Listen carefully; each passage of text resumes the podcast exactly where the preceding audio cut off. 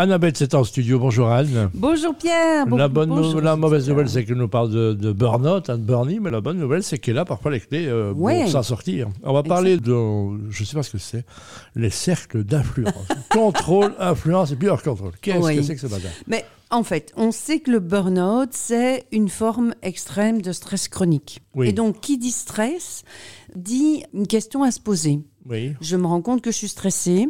Et la première question à me poser, c'est j'observe que je suis stressée et de me demander sur quoi ai-je de l'impact. C'est-à-dire, est-ce que ce stress dépend directement de moi, c'est-à-dire qu'il va être dans mon cercle de contrôle? Est-ce qu'il dépend de mon cercle d'influence, c'est-à-dire les personnes avec lesquelles je suis directement en contact? On va parler des collaborateurs directs, on va parler du N plus 1, on va parler de, de, de la famille, des proches, des amis, des voisins. Oui. Voilà. Et puis le dernier cercle est le cercle hors contrôle.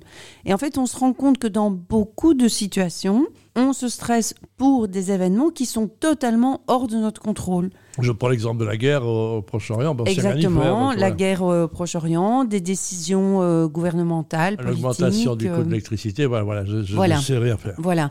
Et donc, c'est prendre en considération que, OK, donc ça, cet élément-là, il est vraiment hors de mon contrôle, mais je sens malgré tout que je suis en stress, ce qui veut dire quoi? Ce qui veut dire qu'en fait, la question subsidiaire va être, eh bien, ça génère des émotions chez moi, et quel est mon rapport aux émotions? Comment je régule mes émotions, par exemple, de peur euh, ou un rapport à, à- à de l'anxiété qui monterait parce que euh, j'ai peur de euh, recevoir ma facture d'électricité et de ne pas savoir ce que je vais en faire? Donc comment est-ce que je peux d'abord prendre conscience de mes émotions et puis me mettre en chemin sur OK et est-ce qu'il y a quelque chose dont j'ai pour lequel j'ai un pouvoir, j'ai une certaine maîtrise pour intervenir? Et on va parler de deux types de personnalités, des personnes qui sont plus réactives ou des personnes proactives.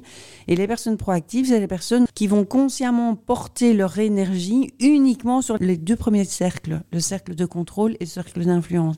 Et on va même aller un cran plus loin, c'est qu'on va dire que le mieux, c'est de mettre 80% de mon énergie sur mon cercle de contrôle, c'est-à-dire sur mes choix, mes paroles, mes actes, et de mettre 20% sur le cercle d'influence, c'est-à-dire dans mes relations avec les autres, dans la façon dont je vais m'exprimer auprès des autres. On change de curseur, hein, on met le curseur ailleurs et puis Ouais. on, on contrôle un peu son mindset, hein, son état d'esprit quelque part aussi. hein. Exactement, On oui. triche un petit peu quelque part, mais le cerveau, il est fait pour ça.